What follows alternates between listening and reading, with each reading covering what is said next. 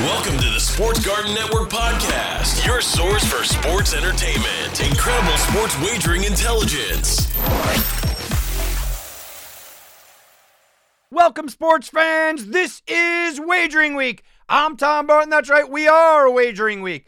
Facebook and Twitter. That's how you get in touch with us. It is Sports Garten, G A R T E N. Hashtag SGN. At SGN here, we also want to hear from you. 855, the number 4, G A R T E N.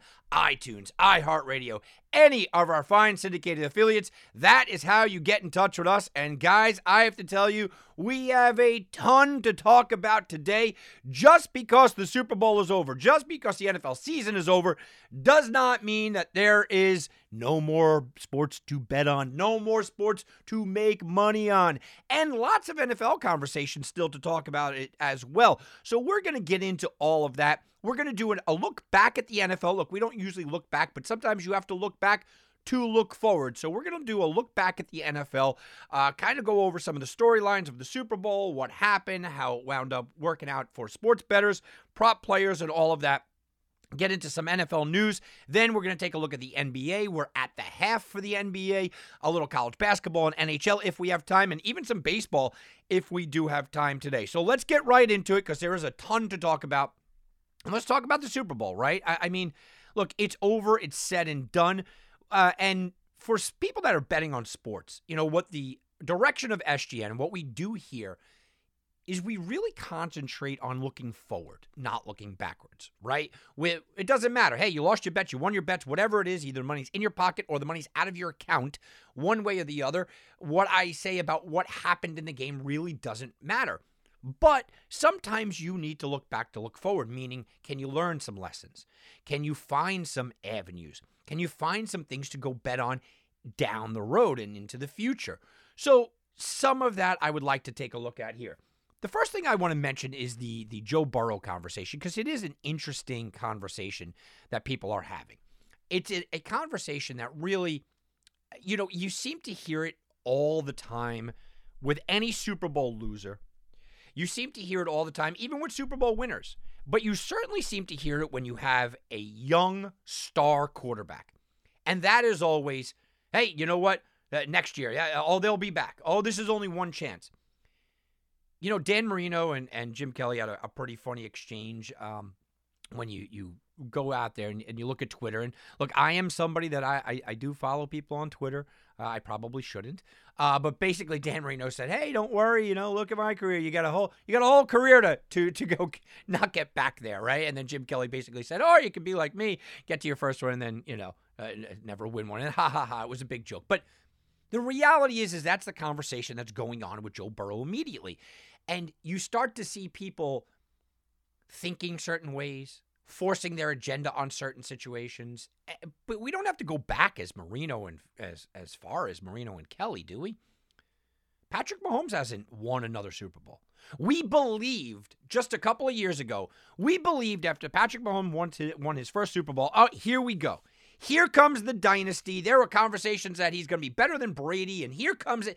It was the Chiefs are winning the next five Super Bowls. I mean, there was no one standing in their way.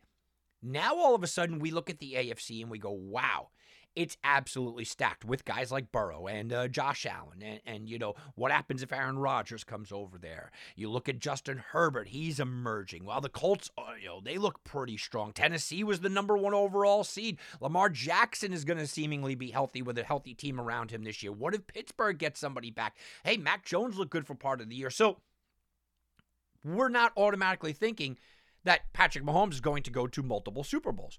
But you do hear it, and we have heard it here about Joe Burrow. Well, you know what? He's going to get back, right? I mean, Joe Burrow is going to get back.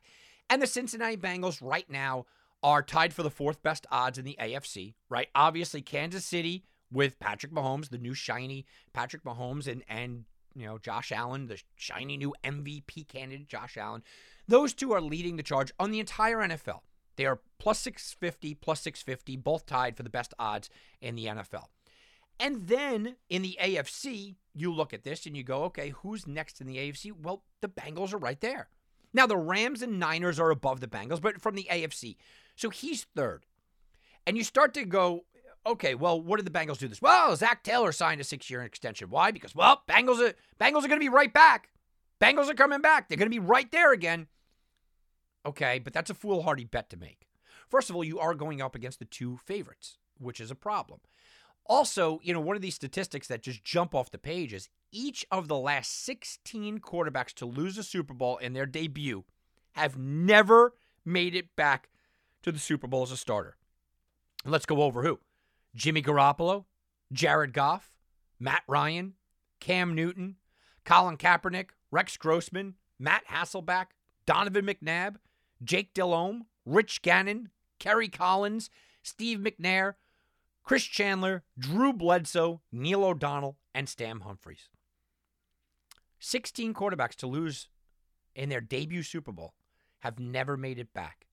And some of these guys, you go, okay, that's obvious. You know, the Stan Humphreys of the world, uh, the Neil O'Donnells of the world, even the Kerry Collins, uh, Jake Delhomme. I don't think people necessarily expected them back. The Rex Grossmans. Yeah, I'm a Bears fan. Um, I don't think a lot of people expected them to be back. But there were some of these players. Drew Bledsoe is, is, you know, I mean, even at that point, he was a borderline Hall of Famer.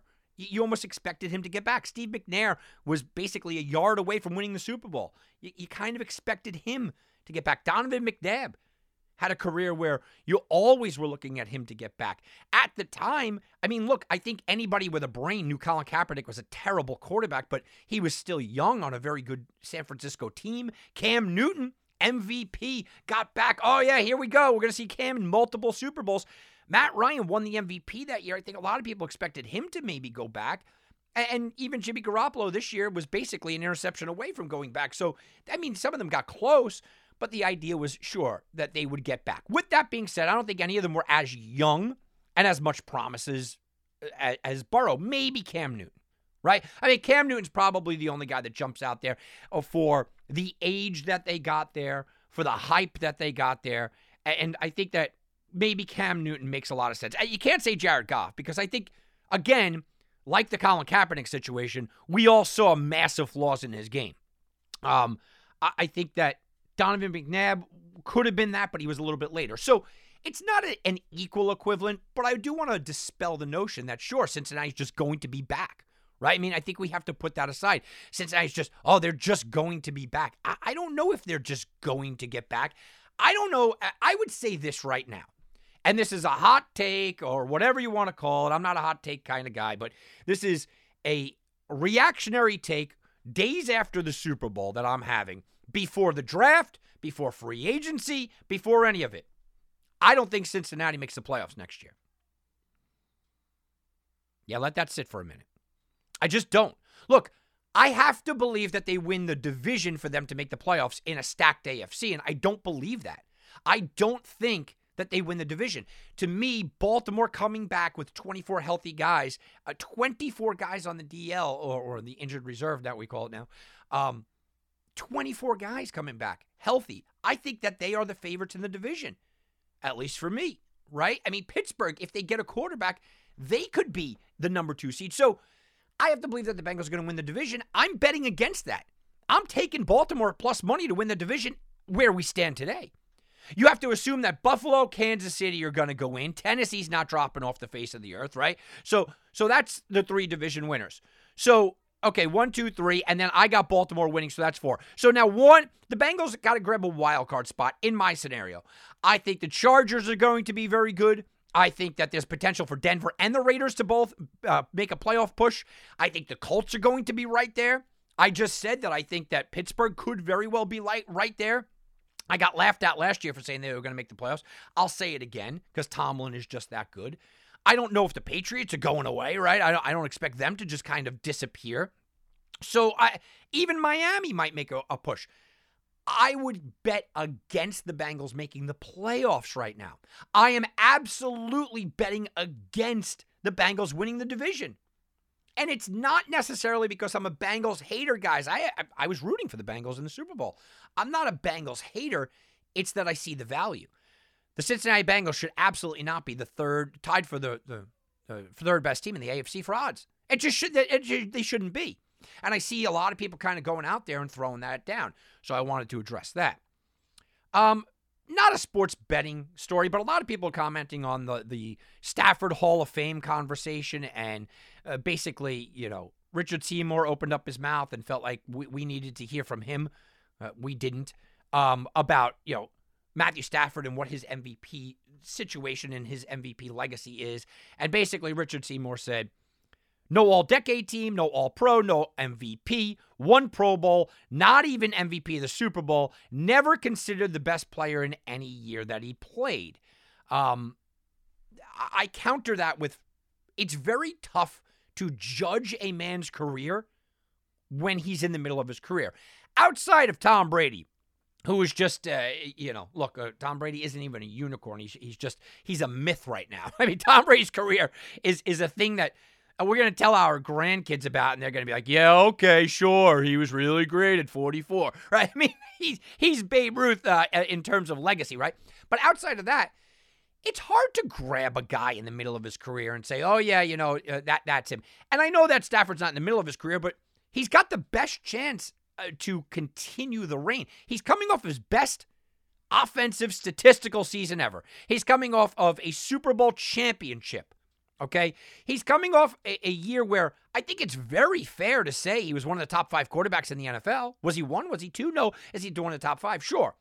Now, if his career ended today and Stafford walked away, maybe Richard Sherman has a conversation. But his statistical numbers have to you have to include the the stackers, right? The longevity guys. Eddie Murray in Major League Baseball was a longevity guy. Okay?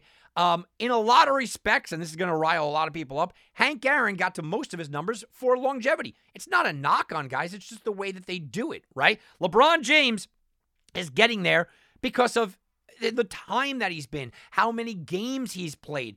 He's getting there. This isn't a knock on Matthew Stafford. He is number 11 in all time completions, number 12 in all time touchdowns, number 12 in all time yards. He's got a Pro Bowl. He's got a, a comeback player of the year. He's got a Super Bowl championship. Now, I can make a compelling argument that Matthew Stafford right now is a Hall of Famer. I don't know if I put him in right now, but I think he's right there. You know, it's it's a tough conversation when you're having about the Hall of Fame because you have to look at the contemporaries that are are in right now. Um, you just did not put Devin Hester in the Hall of Fame. Matthew Stafford's not a Hall of Famer. You just didn't put Zach Thomas in the Hall of Fame. Matthew Stafford's not a Hall of Famer. But a guy like Devin Hester, I think we all know he's going to get in. So will Stafford get in on the first ballot today? No. Does Stafford get in? Yeah, I, I mean, there's an argument. But here's the thing, and this goes to the sports betting realm because the Rams are a pretty tasty 10 to 1 to win uh, the Super Bowl again.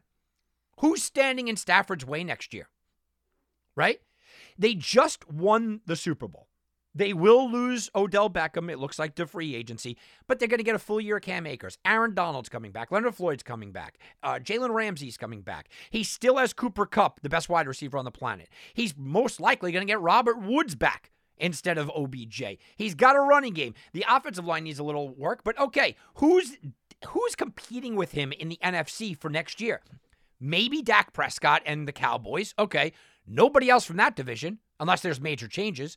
If Aaron Rodgers comes back to Green Bay, of course Green Bay will be there. So that's two teams. Tampa Bay, you got to eliminate that entire conference of the South. And then you have San Francisco. Kyler Murray's having problems in Arizona. I don't really see them as a competition. Maybe Seattle and Russell Wilson does something amazing. But basically, San Fran, Dallas, potentially Green Bay. That's who's standing in the way of Matt Stafford. That's who's standing in the way of the Rams going back to a Super Bowl. Okay, now let's really break it down. Are the Rams better than the Cowboys? Hell yes, they are. Are the Rams better than the Niners with Trey Lance starting for the first year? Sorry, guys. I think they are. And is Trey eh, eh, eh, are is Matthew Stafford and the Rams are they better than the Green Bay Packers with Aaron Rodgers? But maybe without Davante Adams. No. I look, I think that the Rams are better than every team in the NFC. Almost by default. I think Matthew Stafford can once again put up a phenomenal season. So, where Richard Sherman's going out there and throwing this on Matthew Stafford, this Rams team is built for the next three seasons. Well, this season and now two more two more years. Now you go out there and you give Matthew Stafford two more seasons of the statistical numbers that he just put up this year. He's in the top ten in all time completions. And two more seasons of statistical numbers that he put up this year, top ten in all time touchdowns.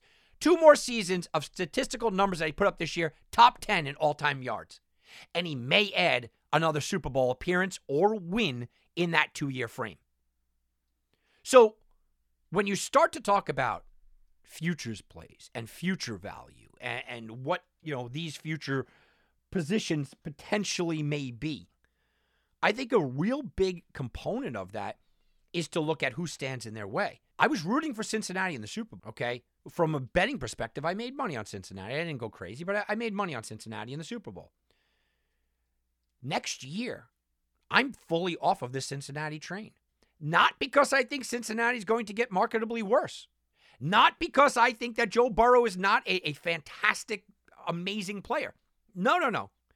Because the Cincinnati Bengals just have a gauntlet of people to go through next year. The gauntlet in their own division is going to be just incredible.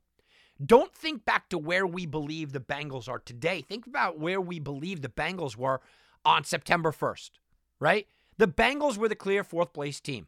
Now, why did they win the division? Know, they had a good year, sure.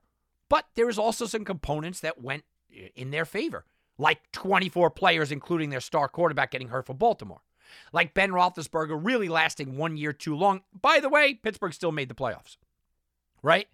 Uh, but Cleveland was uh, everyone's darling. I told everybody not to bet it, but Cleveland was everyone's darling to win the division and make the Super Bowl. Um, they certainly have talent. They don't have a front man at quarterback. So that's in their own division.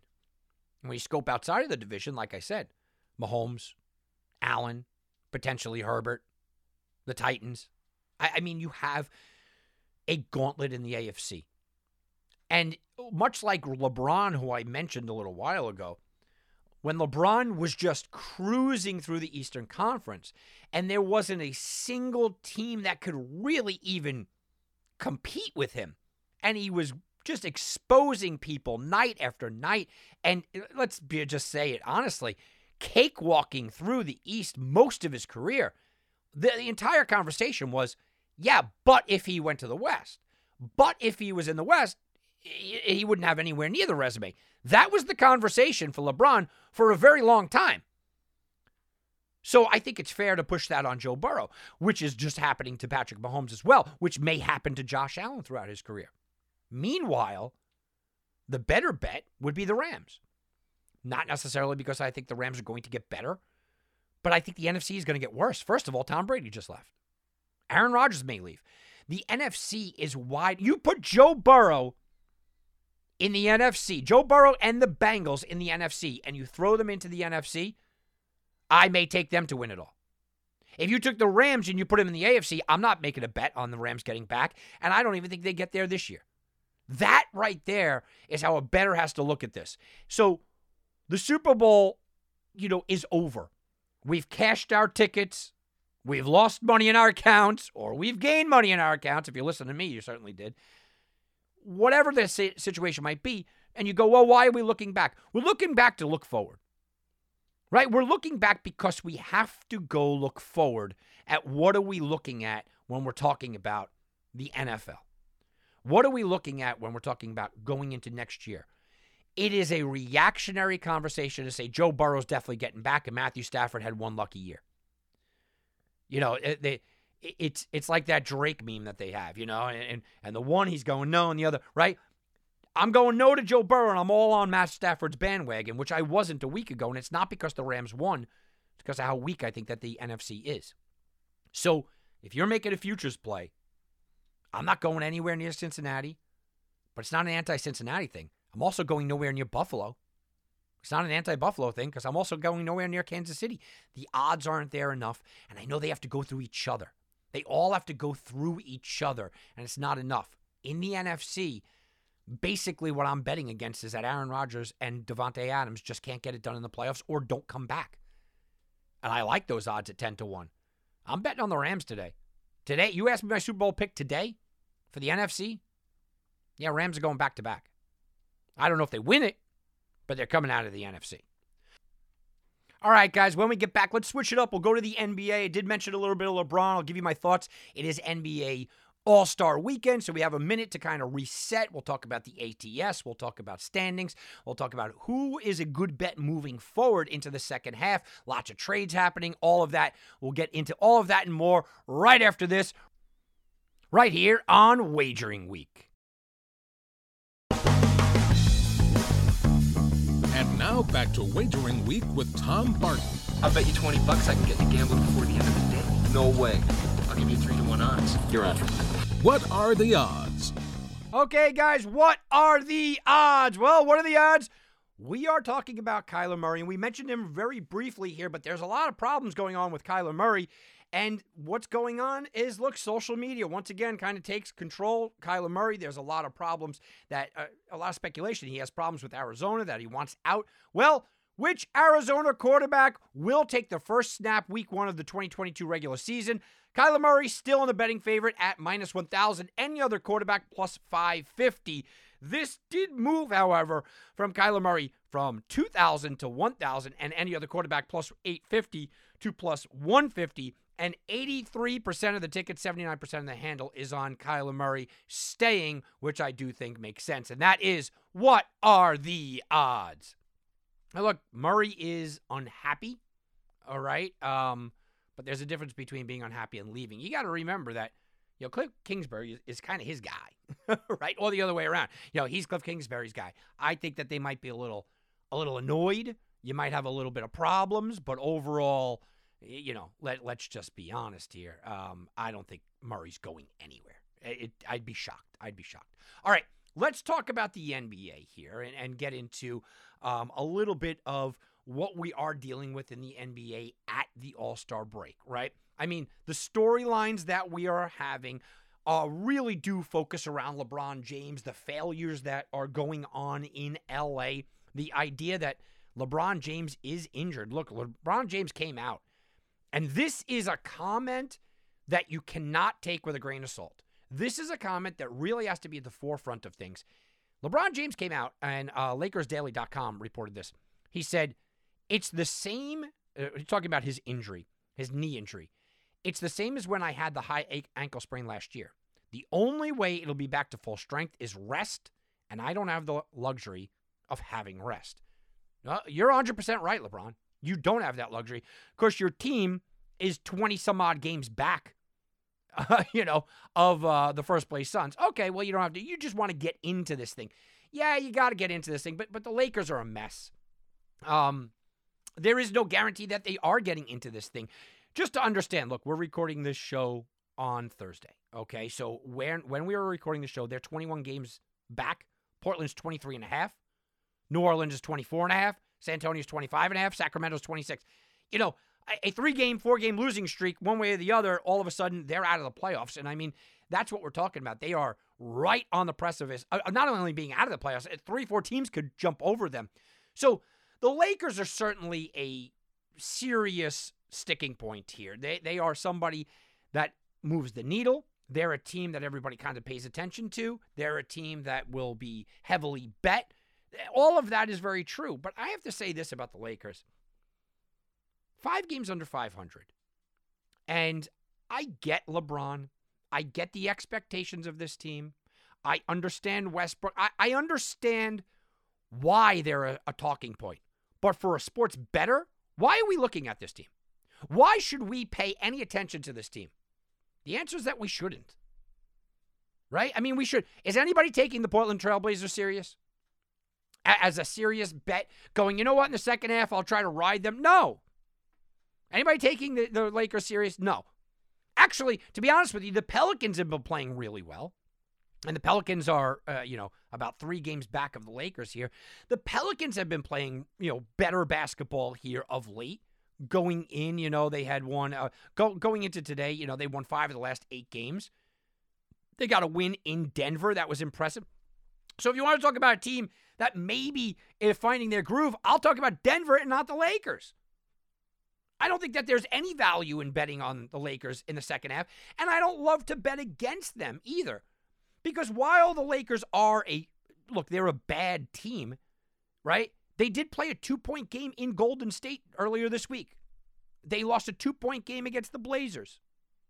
You know, they did beat the Knicks in, in, a spot where it was an interesting kind of game. You know, they beat the Nets. Well, who doesn't? They did beat the Jazz at home. So the Lakers have some ability to put together a good game here or there. But I don't think, from a, a sports betting standpoint, we should even be paying attention to them. To me, they're just they're a non-story. They're a non-factor. And moving forward, I can't find a spot to sort of bet on them or against them. Look, if you want to say something with the Lakers, you know, there might be some value at home where they are, you know, four games over 500. They're miserable on the road.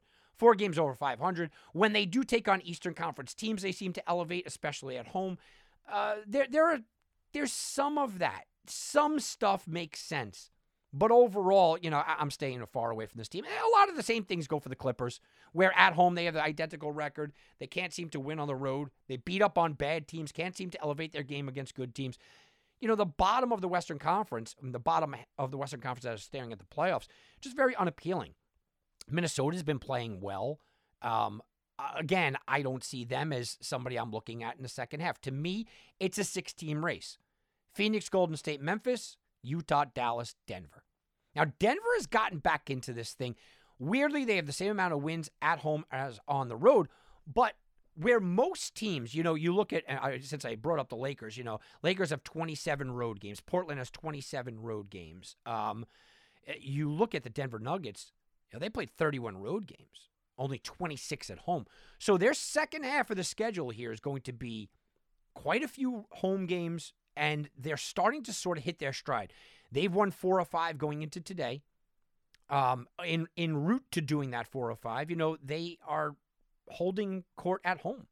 I mean, that's what they're doing. You know, they won three straight at home. They did beat the Bucks on the road just last week or, or a week and a half ago. They did beat the Pelicans on the road. Not a huge win, but it is. They beat the Nets on the road. If they are able to continue to play well on, uh, on the road and elevate that home record, right? Where they're home, they're going to get more games at home than most other teams. Think about it. They, they've played 26 home games. Dallas, the team that's in front of them by a game and a half, has played 31. Uh, right? So they're five games at home difference than the team that they're kind of chasing. Uh, the team in front of them, four games in front of them, Utah played 31. They've played the least amount of home games among all these competitors. Against all these teams that are right in it, they have just not played any home games. So Denver's a team that I'm looking at in the second half, and I'm going, this is a team that can streak in the right direction. This is a team that could start to put things together. They are within striking distance of the number five seed. Absolutely. Can they catch the number four Utah Jazz? Yeah, maybe they can. I don't know if they could get to three. Uh, you know, the, the three seed is is maybe out of their realm right now. But I do think a second half team to bet on is going to be Denver because they're going to be a backloaded home schedule. You look at the Dallas Mavericks. Dallas is in fifth place. Dallas is a team that I do like, but they are a home dominant team. 20 wins at home, 14 away. They're just barely above 500 away.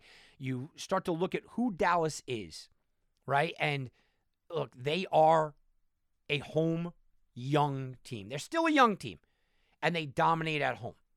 That's going to be a spot where in the second half you could probably pick them at home, but you could fade them on the road. And going into you know a potential playoff series, I, you can't expect Dallas to do anything really well on the road. Utah's the number four seed. Utah's had their problems this year. They've had some injuries. They've had some problems. They've had some issues. They are still 15 games over 500. They are still dominating at home with one of the best home records in the league. They're four games over 500 on the road. They're 11 and 1 in the division, guys. 11 and 1 in the division. 22 and 11 in the conference. That's pretty good too. And weirdly, the Utah Jazz still have that mindset. Remember, you're going to get a lot of betters that are jumping on board right now into the NBA that haven't watched the NBA this year and they're just remembering kind of from last year. Um, the Utah Jazz are known as a defensive team. I mean, that's who they are. They're, the, they're all defense. Well, this year they have a phenomenal offense of 114 points per game. 114 points per game, guys. It's the best offensive scoring in the Western Conference. I, I, mean, the only team in all, it's the best conference scoring. It's the best scoring in the entire league. Uh, Charlotte is right there, neck and neck. So depending on when you're listening, maybe they would catch up. That's something you can take advantage of. People still thinking that Utah is a great defensive team and not so much the offensive caliber team that they really are developing into. That's something to pay attention to in the second half as well. The Memphis Grizzlies, they're in third place. Memphis is coming, though. Memphis is a game and a half back of the Golden State Warriors, and Memphis is streaking. The Memphis Grizzlies are the best against the spread team in the entire NBA. They are covering because people don't believe in them. 20 and 9 at home, 21 and 9 away. They are consistent home and away. They are just outside, you know, the top two in points per game by the time you listen. If you're listening, maybe on, we're, again, we're recording on Thursday. If you're listening on, on Saturday, Sunday, Monday, maybe Memphis goes and becomes the, the top scoring team. They've won six games in a row. They are streaking in the right direction. Now, John Morant is having a little bit of uh, issues with his leg, which worries me. But I think that Memphis is a team that people seemingly are overlooking. They're overlooking how hot they are. They're overlooking how good they can be. They're overlooking that they can have the style that we can just outscore you. And when you're getting into the two big boys, Phoenix and Golden State, that's what they do. They try to run with you. Now, Golden State and Phoenix both play eh, you know better defense by about five points per game than Memphis, but Memphis outscores both of them. Uh, Golden State Warriors are the team everyone wants to talk about. And both of these teams, by the way, only have five home losses. So you can't expect, even into a playoff series or going into the second half here, them to ever lose at home. I mean, literally, just just never lose at home. But Phoenix only has five away losses. Do you know how unbelievably incredible that is? And the Phoenix Suns are still not getting the credit that they deserve. They're 9 and 1 in the last 10 games. They've won six straight games. 25 and 5 away, 20 uh 25 and 5 at home, 22 and 5 away. They're dominating it. They are crushing this.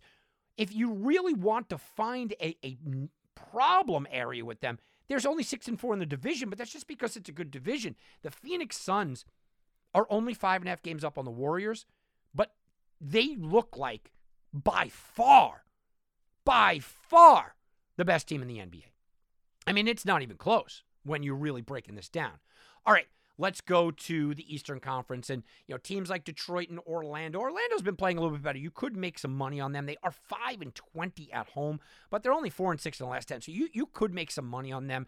Um, I know Indiana was was kind of looking like something that we could make money on early on. Now they've lost seven straight. They're in a tailspin. You can make money betting against Detroit seemingly every night with their 12 wins and eight losses in a row. The uh, the Knicks were a fun team to sort of go on and bet, but their defense is actually now worse than their offense. Knicks can't win there. Washington has gone into a complete and utter tailspin. Again, their defense is worse than their offense, and you're just not going to win games like that, although they are 500 at home. So maybe something that you could look at there. Now you get into um, Atlanta, Charlotte. These are teams that are right on the precipice. Can they be caught by the Knicks in Washington? Sure, they can. Can they fall out of favor? Absolutely. I don't really believe in Atlanta, who's three games under 500. I don't believe in them because they are really bad on the road, seven games under 500 on the road, which doesn't uh, bode too well for them. Their points and defensive points are both about even. They are really a 500 team by every metric that you can say. Go to the last 10 games, they're 5 and 5. They are a 500 team through and through. I don't see a spot to kind of jump on top of them one way or the other. Same thing with Charlotte. To me, this is a 500 team. Two games under 500 away, one game over 500 uh, uh, at home. Their scoring is less than a point difference between their, uh, you know, their op- opponent's scoring. Their defense is exactly what their offense was. So that's that. The Brooklyn Nets have just in a bad way. They're one and nine the last ten games, uh, under 500 at home. Everyone is still betting on the Nets, though. And, you know, this is from a sports betting perspective. You just can't make money on the Nets because of that, because the lines never really adjusted to what their real record is. The lines never really adjusted to what their downfall here is. The lines never adjusted because they are still the Nets and they are that gleaming team that everybody seems to want and everybody seems to like. I'm sorry, guys. When you look at it like this, you know, they are a 500 team, a little bit better than 500 maybe, but they're basically a 500 team. But they're being lined as a top team in this conference, and you cannot go near that. Toronto, Toronto's sort of the same thing, a little bit better than 500. Everything for Toronto really kind of rests on how how healthy they're going to be in the second half, which is is a tough thing to bet on. Now we get into the top six teams. And again, to me, the top six teams, they're all separated by three and a half games, which means it's anyone's game. and you go with the sixth team, which is the Boston Celtics, they are absolutely on fire right now. First of all, they are 20 and 10 at home, so they dominate at home. They've won nine games in a row. The Boston Celtics are on fire right now. Their offense is not beating people, their offense is humiliating people. They went into Philadelphia and got a 135 87 win this week, humiliated them. They went into Brooklyn and got a 126 91 win last week, humiliated the Nets. They are they went uh, well, they had the Heat come to them and won by 30 against the first place Heats. They are not winning, they are humiliating teams. And they're humiliating teams that are gunning for a title, teams that are looking like they're gunning for a title. Now, one of the things I will say is Smart is lost to an ankle injury. Okay, we don't know how long he's going to be out. That is going to be a ding on Boston moving forward for the next couple of games because people start to see how good they are. And now Smart's hurt. Well, that's going to be a problem. So I think the Celtics still have a chance to be the number one overall seed. I think the Celtics still have a chance to win this all. I think the Celtics, when they're playing at this level, are the best team in the league. And I've said that since uh, the preseason. I like them, especially at home. But with Smart being banged up, the lines may be a little bit adjusted this week, and it might be a layoff spot just for the next couple of games. Philadelphia coming off of that humiliation. Lots of trades, Harden going here. There's a lot of shuffling going on in Philly, and it's a hard team to really sit back and handicap cap one way or the other. I don't know when everyone's going to be part of this team. I don't know how Embiid is going to hold up from here on out. I don't know what kind of psychological aspect it is. I need more time on the Philadelphia 76ers. We'll talk about them next week. I need more time on what the Sixers are doing, who the Sixers team is, because after the big trades and after all that, I'm sitting back and I'm going, you know, I still don't know who Philadelphia is. I'm shocked at who the Cleveland Cavs are because Cleveland's 18 and 9 at home. Okay? Cleveland is the four seed. Cleveland's 12 games over 500 and I still don't buy into Cleveland. And guess what? Neither do the line makers. They are not buying into Cleveland. That's why they've been such a, a, good bet this year. And, you know, when you really sit back and you break down the against the spread and, and the numbers, Cleveland's the third best team. They're covering 62% of the time. They are a great bet this year because people do not believe in them. My problem is neither do I. I still don't believe in them. Now, at home, it's hard to argue their record. It's the old Bill Parcells. You are what you are, you know, what your record says. Yeah, I get it. I just can't seem to back this team. Which brings me to the top three Miami, Chicago, and Milwaukee. Now, Miami's in first place, and you know that I've liked them for a while. 19 and 7 at home. Their defense is phenomenal at 104.4 points per game. Um, only, there's, there's only Cleveland yeah, Cleveland's got the best defense in the league. Only Cleveland and Dallas have better defenses as far as opponents' points per game. So Miami's getting it done and winning the way that, that we expect them to, which is winning at home, winning with defense, and they are having a great year. My problem with Miami um, is that while you do look at the Miami Heat as a serious threat, and that's exactly what I see them as a serious threat, I also look at Miami and I go, you know, do you have that that extra gear? I'm not sure that they have that extra gear. I think they they are a deserving one seed. I think they could go very far, but I'm not sure they have that extra gear. The Chicago Bulls fall into a very similar spot. Now, Zach LaVine was banged up this week, so that kind of hurts them a little bit, but they still have won four games in a row. They're 22 and 8 at home, a little bit over 500 on the road, but what do they do spectacularly well? At least Miami, we could point to the defense, right? At least with Miami, you go, okay, the defense is what makes them click, and they're going to lean on the defense at all times. The the Bulls, you know, they don't do anything particularly well. Scoring is nice; it's in the top ten. Their defense uh, lets up about two more points uh, less per game. Uh, you know, they don't do anything fantastically defensively. They don't do anything fantastically offensively. Um, they win great at home, but who doesn't? Uh, there's nothing spectacular about the Bulls, but they're consistently out there, just consistently winning. I think the hype machine is going to get caught up with the Bulls here in the second half, though. Um, I'm not sure they can remain 16 games over 500, 638 winning percentage. I don't know if they can remain there. And the lines are telling me that the Bulls, look, they may not be a bet against, but I don't think that they are going to be a bet on. They are the fourth best team in the NBA right now at just 50, just about 60% covering rate. I just think that that's going to come back down. And if it comes back down to even about 55%, you're going to lose money on just blindly backing Chicago. Milwaukee's up next, and Milwaukee is sitting in the three seed. I think Milwaukee's the best team in the East. I've thought Milwaukee was the best team in the East for a while. Now, I know Milwaukee got off to a rough start, and that really is still lingering in people's minds. But you're not getting a lot of value on Milwaukee as far as the lines makers go because, you know, they're still Milwaukee, right? As a matter of fact, they are only hitting 44%. They are one of the 10 worst covering teams in the NBA when you're talking uh, uh, about against the spread.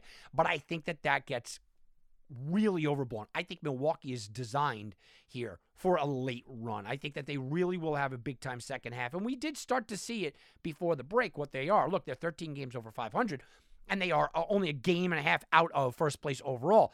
But I think we did start to see their problems and their successes. Look, they go on a three game road trip. Um, where they put up 130 or more against the Lakers, Clippers, and, and Blazers. Put up 130 on a three game West Coast road trip. I don't care who you are, that's fantastic.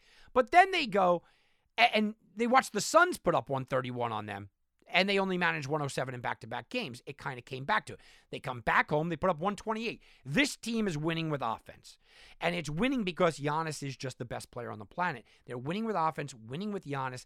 I think that is a, a formula for success but I don't know if that is a betting formula for success. I don't know if we could sit back and actually make money on that. Now, I do think that the overs will continue, so that's something to certainly pay attention to. I think we can absolutely count on the overs coming in for Milwaukee. All right, guys, look, that is into the future. Now let's go bet to the future. We're sending you back to the future.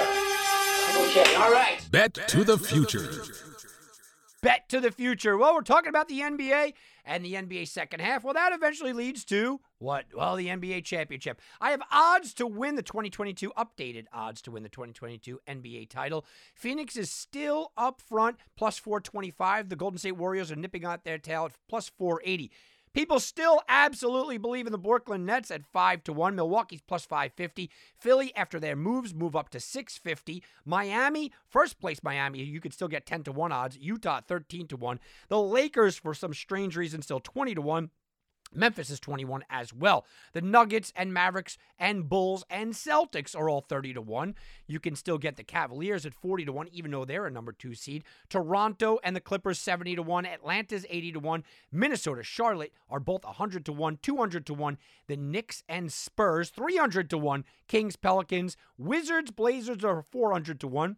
Orlando, Pistons, Pacers, Rockets, and Thunder all come in at 500 to 1. And that is bet to the future. Eh, guys, listen, you're talking about betting to the future. I mean, I mean, what jumps out at you? First of all, forget about OKC, Houston, Indy, Detroit, Orlando, Portland, Washington, Pelicans, Kings, Spurs, Knicks, Charlotte.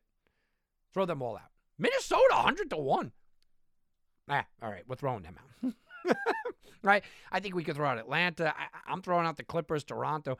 I, the Cleveland Cavs are 40 to 1. Does anybody believe that defense wins championships? Does anybody buy into defense wins championships? Because if you do, 41 Cleveland Cavs. I, it, I mean, it's worth a shot. The Celtics at 30 to 1.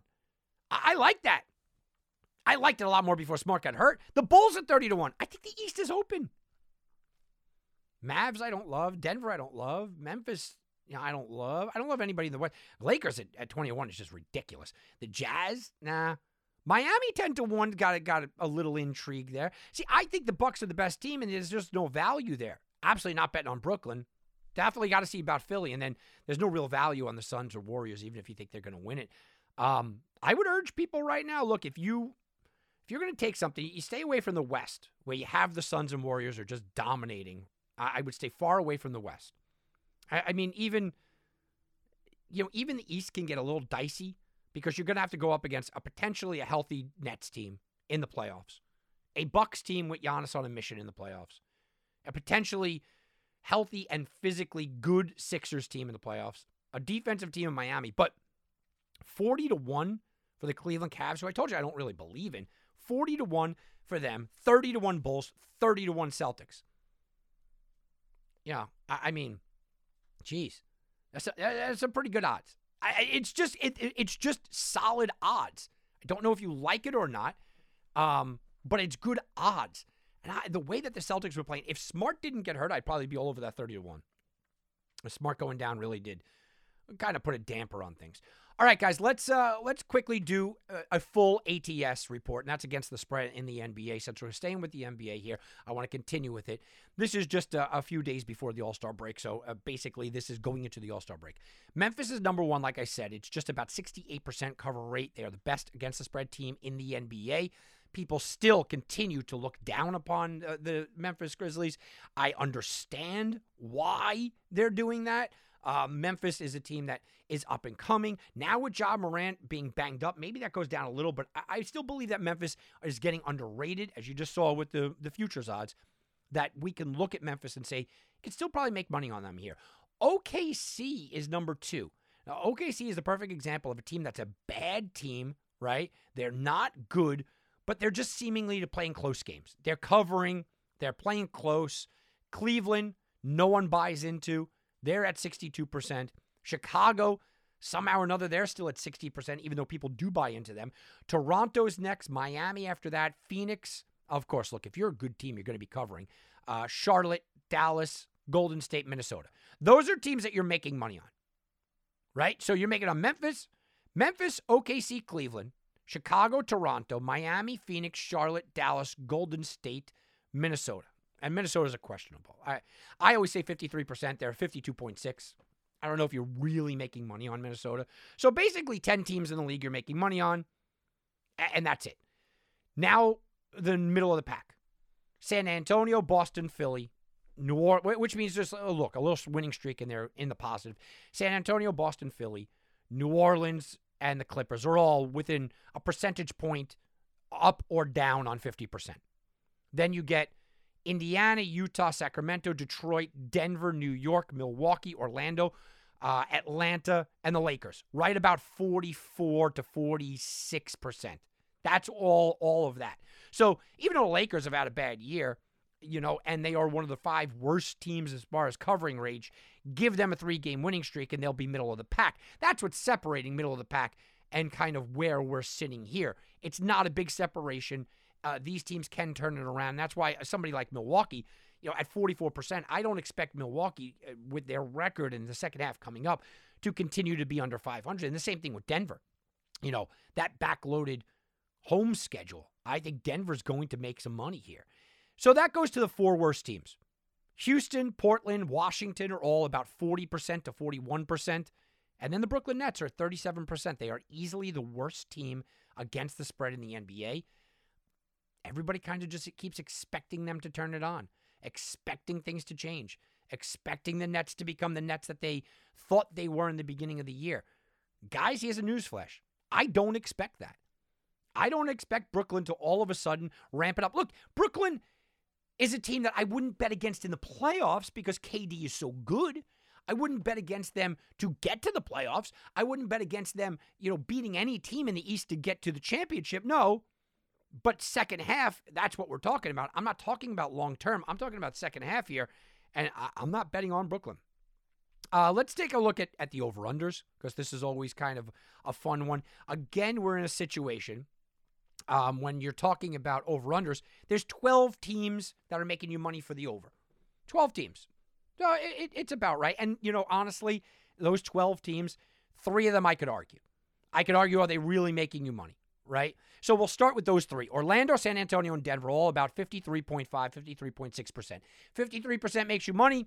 If you got a bad line by one game, all of a sudden they're under. So I don't know if you could consider them all over teams that are making you money Orlando, San Antonio, Denver. Um, I, I, don't look at it. So I look at nine teams that are making you some over money here. Atlanta barely beating the threshold. You know, I could see that continuing. You know, Trae Young had missed some time this year, so getting him back healthy. They're an offensive scoring team. Chicago at 55%, Memphis at 55%, Toronto 55%, Indiana 55%. Um, I think Memphis is going to continue to score. I love their offense. They may go down a little bit with Morant um, hampered, we'll say. I don't know how much time he's going to miss, but hampered. Uh, and Chicago, uh, Zach LaVine being banged up a little bit. Maybe they rest him. Maybe they, they limit their minutes. But again, we're going into the All Star break and coming out of the All Star break, they should have fresh legs and be okay. So, really, you have four over teams that you could sort of count on being over teams. The Lakers at 58% are an over team. And here's the, the shocking thing about the Lakers it's not because of their offense, it's because people looked at this and wanted to believe that this team was a good defensive team. And they're just not. They're not a good defensive team. LeBron, uh, LeBron has never been the great defensive player that people made him out to be, but he was always much better than he, he looks now. Davis and Westbrook. I mean, Westbrook doesn't play any defense. I play better defense than Westbrook. So you look at this, and you go, okay, the Lakers. I think they're going to continue that. I think their offense will probably catch up. I think their offense will have a better second half. But I see nothing in their defense to tell me that they're all of a sudden going to be a, a, a good defensive team. No, no, no way. Um, Houston, Houston can't get out of its own way uh, offensively, but it doesn't matter defensively. They are they're awful. Fifty-eight percent. Again, not a team I'm going to continue to expect at a 58% clip, but I think that you could still make money on Houston overs. And then Miami and Minnesota. Minnesota at 62% leads the way. And look, they're a good young team, exciting, offensive driven team. They do have some defensive, you know, mindset here and there, but overall, this team wants to run, they want to score. They're a pretty fast-paced team. And then you come to Miami. And this is where I want to have a conversation because Miami is, like we said in the last segment, maybe the best defensive team in the league. You could very well argue the best defensive team in the league, but everyone knows it, guys. And that's the thing. The lines makers know that the public knows Miami gets by on defense. Miami is a defensive unit. Miami's getting in first place because of defense. Miami's leading the East because of defense. It's a defensive team. They were in the championship a couple years ago because of defense. Miami and defense, Miami and defense, Miami and defense. So they set the line too low. Miami's a 60% over team, guys. 60% over because you're setting the line too low. So all the defensive metrics don't really matter. All right, teams in the middle Sacramento, Washington, Charlotte, Detroit, Clippers, Milwaukee, Phoenix, Utah, Brooklyn are all 48 to 51%. You can't really make money on their over unders here or there. Um, and, and I'll even throw in Brooklyn, who's, uh, you know, 48%. Right. So they're, they're, those are the teams that you can't really make money on their over unders. So we had nine teams you can make money on overs to me. Um, you could argue eight, but nine and nine teams you can make money on the unders. And here are the nine under teams Portland, New York, OKC are all, and, and we'll even throw Boston, New Orleans, and Golden State in there, Philadelphia. Those seven are 53 to 58%. New York was a good defensive team early in the season. They haven't looked good lately. I think that they will eventually get back into uh, not making you money if you're betting unders. Portland losing offensive pieces. Again, I think that the line will adjust. I don't think that we're going to see Portland making you money at the end of the year on unders. OKC, I could see them staying right about where they are. Boston, I think, is going to start becoming an over team. We watch Boston.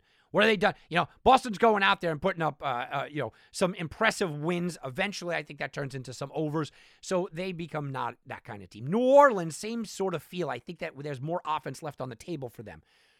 Golden State's a very good defensive team, and they, the reason why Golden State and Philly are where they are is because as under teams making money out under because people look at Golden State and Philly and they see the superstars and they see the stars and they go, yeah, this is a star laden team. They're going to score.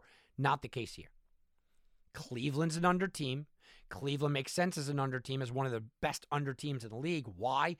Because Cleveland is maybe the best defensive team in the league, right? Cleveland is very potentially the best defensive team in the league while they're going to play unders because people don't have that all star. They don't have that big name. They don't have that MVP on Cleveland. They're just a team defensive unit.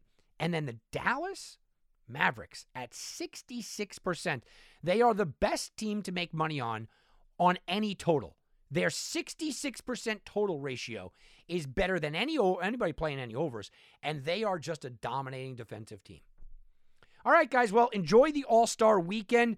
It is the time to kind of reset, take your, a breath here. I always say that the NBA kind of has four seasons, right? It's before Christmas, before the All Star break, after the All Star break in the playoffs. So we're into that second half. We're into that time where we can really start making some good money because using perception against reality, like we just went over, is what we're going to be doing. All right, guys, I'm Tom Barton for Wagering Week. We'll be back, and you can bet on that. This has been a presentation of the Sports Garten Network. To be part of the show, call 1 855 4 Garten. That's 1 855 442 7386. Connect with us on Facebook and Twitter at Sports Garten. That's G A R T E N. Get all your credible sports intelligence 24 hours a day by visiting us at sportsgarten.com.